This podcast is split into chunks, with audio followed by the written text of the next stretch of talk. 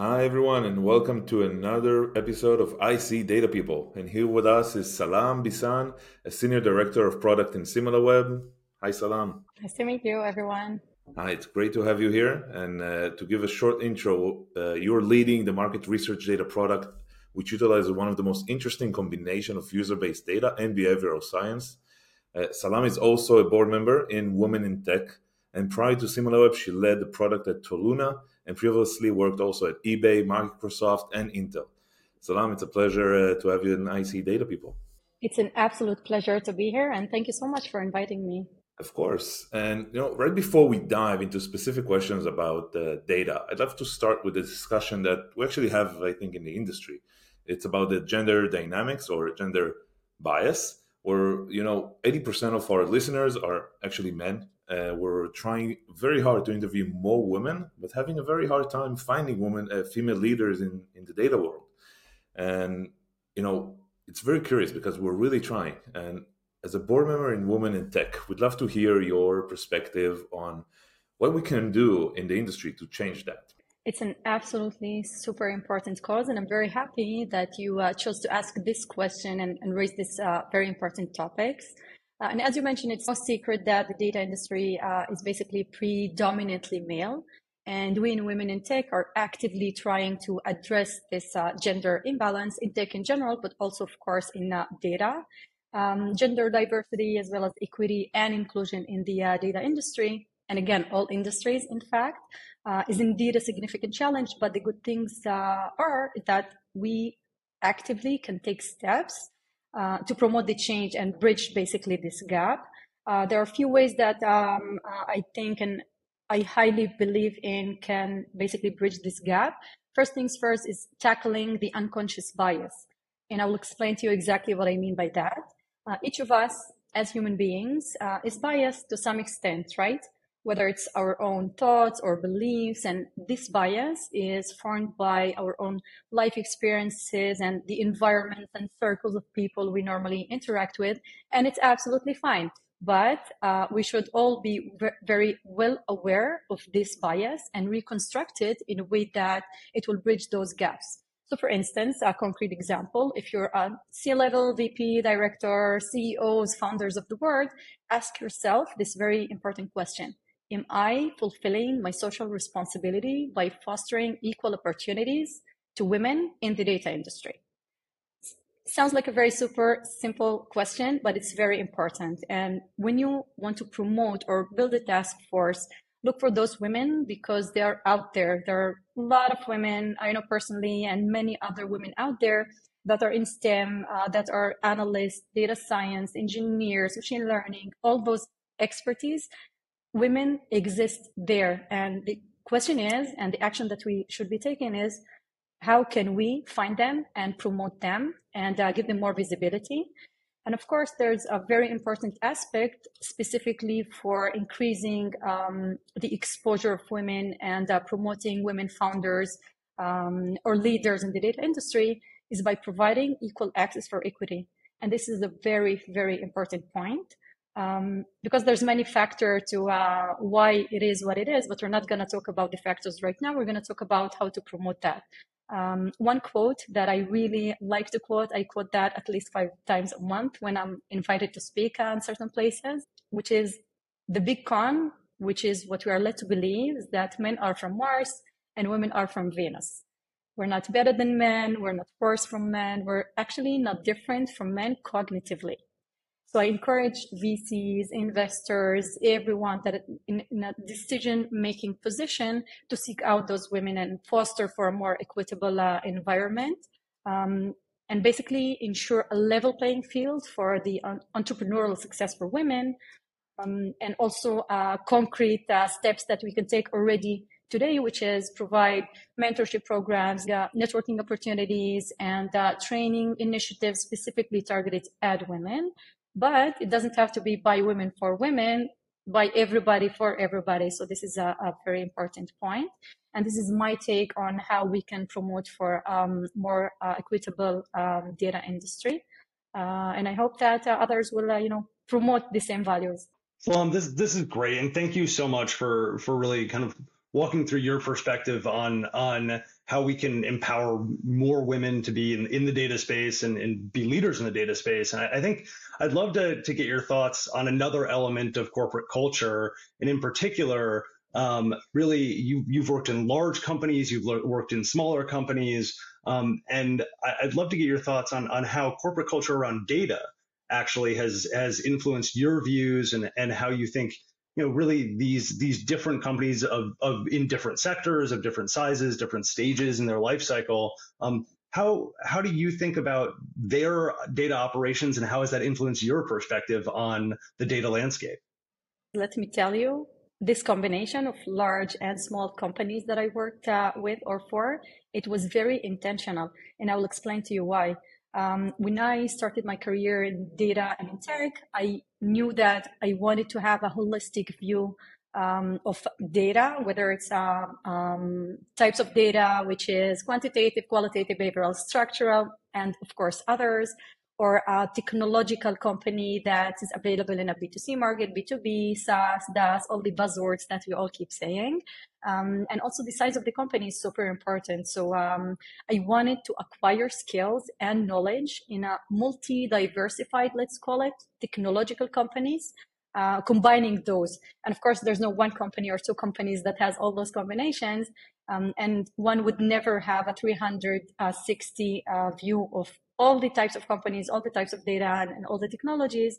But uh, I aspire to have a rounded perspective um, in that space because I love data. Um, uh, and from my experience, the different roles in corporate data cultures in those companies that I worked with or for um, influenced my perspective on the data landscape in a way that um, I was able to obtain this well-rounded uh, perspective that we talked about. For instance, in large organizations, there's often wealth of resources and access to vast amounts of data, which can be both a blessing and a curse. Um, it's not really a curse, it's a challenge, of course.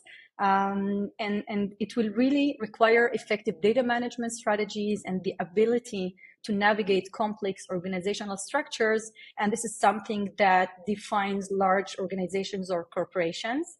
Uh, on the other hand, if you take smaller data businesses or smaller companies, often provide more agility and the opportunity to experience with innovative approaches, um, try different approaches, learn from um, uh, the experiences. And this allows for a closer collaboration across teams uh, because of the organizational uh, uh, structure and a deeper understanding of the entire data lifecycle. I'm not saying, of course, that uh, big companies don't have agility or smaller companies don't have a wealth of resources. It's actually um, um, not a right saying, but normally uh, this is the differentiation between big versus uh, um, small companies, data companies. And I'm very happy that I got to experience and still experiences both uh, and learning from both. And I can tell you that also in large companies, for instance, uh, SimilarWeb, um, even the um, uh, within the company, you can experience both both the agility of a small business and also the wealth of the resources uh, and data. And this is uh, quite a unique uh, combination. Uh, and that's basically my preference around um, how the data shaped my uh, life experiences as uh, as you know a person working in data. So let's let's push on that thread a little bit more. You've you've obviously had access to a lot of different types of data um, and, and really have been able to analyze a lot of uh, data in a lot of different ways. I'd love to know what is the most powerful insight you've seen from data recently. I keep saying that uh, data is the gift that keeps giving. of course, with all the challenges that come with it. But uh, recently, um, I've experienced uh, a challenge that I try to, and, of course, solve um, the growing impact of personalized data driven experiences. Uh, and it's very powerful because users today, whether it's B2B, B2C, whatever, users want to have a tailor-made personalized experience specifically for them. Me as a user, don't show me all the data out there. I'm not interested. Show me something that answers to my needs, answers to my personal preferences, to my beliefs, to my interests, to my perspectives. And uh, this challenge is actually an opportunity because a data company that really knows um, uh, how to deal with those types of uh, challenges and how to utilize the right technologies, the right methodologies to be able to extract the insights that are needed to personalize the experience for users, it's actually a tremendous, huge added value. And I'm so blessed to have this uh, insight. Um, uh, um, and also with the advancements of technology and the availability of user based behavioral data, uh, which is my personal favorite. Uh, companies can now learn how to tailor their products and services to the individual um, preferences for users. Uh, and of course, it can significantly enhance um, the KPIs that we all know customer satisfaction, engagement, and ultimately the ultimate goal of driving uh, business growth. Uh, and this is one of the main insights that um, I came across uh, lately. And another notable insight is the power of behavioral science in analyzing user data. Because combining both behavioral science principles and data analytics, we can gain way deeper insights into users' motivations, decision making uh, processes, and also predict better the future behavior which also uh, relates to uh, the insights that I shared before about uh, customization and tailor-made experiences uh, for users. Um, and that's basically uh, the most recent insights that I gained. Salam, thanks uh, so much for this. I have a, a, quite different question, but what challenges no one talking about? Yeah. There's a lot of challenges in the data industry. Uh, some of them are getting enough attention, some are not. Some emerging uh, technologies or trends that until you pick up on what's happening, uh, you know, things move uh, forward very fast. And when you start talking about the challenge, it's way behind you. So uh, let's talk about the most recent. Um, um, I mentioned in the beginning that data is how I see it, a gift that keeps giving also in, in, in the challenge sense of it, because um, let's look at, for instance, the rise of the chat GPTs of the world, generative AI, and all those, uh, you know, technologies that existed before, but right now is um, and being visible much more than it used to be before. Uh, it's very important to address the biases that perhaps are created but by those types of technology because those technologies are basically trained by data and humans. And if you remember in the beginning, we talked about the human unconscious bias. So it comes into play, right? Because taking that bias, teaching a machine, the machine will be biased. The machine will generate insights that are biased. So that's a, that's a challenge, a very big one. And I know that it's being talked about, maybe not enough. Um, and the fairness is really very, very important here. And um, more particularly, if you talk about like sensitive areas such as hiring, lending, criminal justice, anything that involves humans' emotions and affects their future, this is very, very sens- sensitive. And, and those challenges will require some ongoing discussions and collaborations from many parties that should be involved, such as industry experts, policymakers, uh, regulators and each and every one of us and our listeners, of course, as people that are um, data savvy. And this is very important. And, and the end goal is to prevent an, any unethical use of data because unethical use of data is going to harm everyone, not only technology, basically everyone. And this is a very important topic. I definitely agree. Uh, but now for a different uh, topic. What is your most controversial opinion? Maybe you've heard it before, maybe it's controversial, maybe it's less controversial, but uh, my personal perspective on data challenges the notion that data is, let's say, the sole determinant of success in the data industry. Okay, and this probably can spark a debate around that. Um, so I'll say it data alone is not the ultimate answer to all the problems. Okay. It might be controversial, it might be not controversial, but I know that um, data by itself, for itself alone, is not the answer to everything. Uh, the human layer should be on top of it. Um, the uh, knowledge and the emotions and the sentiments that people bring in, humans bring in, is very important. And uh, there should be uh, basically a complementary forms of uh, intelligence um, on top of the data. So data itself is great, amazing. We love data, but other complementary layers, uh, such as the human intuition and domain expertise and I'm almost certain that there are aspects of human decision making that cannot be fully captured by data alone. Um, although all of us highly believe in data and we know the values and, and uh, again we love data for the third time um, but we absolutely um, uh, me absolutely believe that uh, it's essential to strike a balance between leveraging data driven insight and harnessing the uh, human judgment to make those informed decisions so as you look out into the future, call it five years from now, do you think that the that human beings are going to be better at, at being in the loop with the data there, or, or do you have another sort of you know projection for where the world is going five years from now, or at least where the data world is going five years from now?